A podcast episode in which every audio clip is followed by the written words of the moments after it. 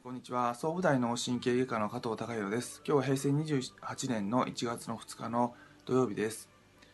えー、まあ、今年のテーマはあの昨日「提供」っていう言葉を挙げさせていただきましたけども、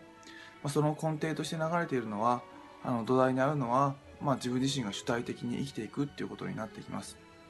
主体的に生きるっていうのはあの誰かの影響を受けて、まあ、もちろん影響を受けるんですけどもあの誰かのせいで自分の人生はこうなった。誰かのせいであの今日の一日はこうなった。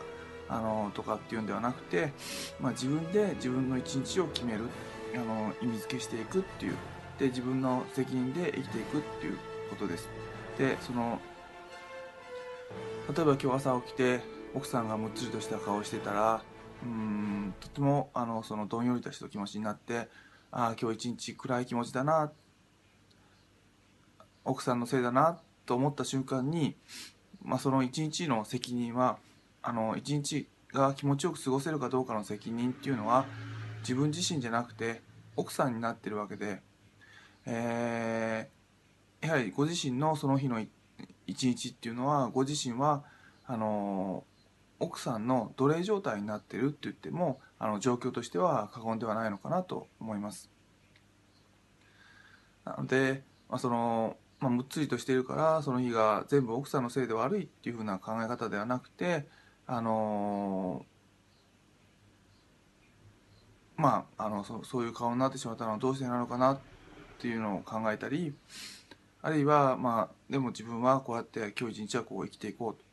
自分で自分の一日を決めていくっていう生き方をあの少しずつあの自分中心にあの自分の一日の在り方を決めていくっていうのをあの提案していきたいなと。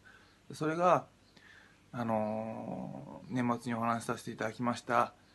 まあ、本来の自分のあの自然に出していけるようなライフスタイルにつながっていきますし本来の自分自身っていうのはあの、まあ、自分自身の心身ともにあの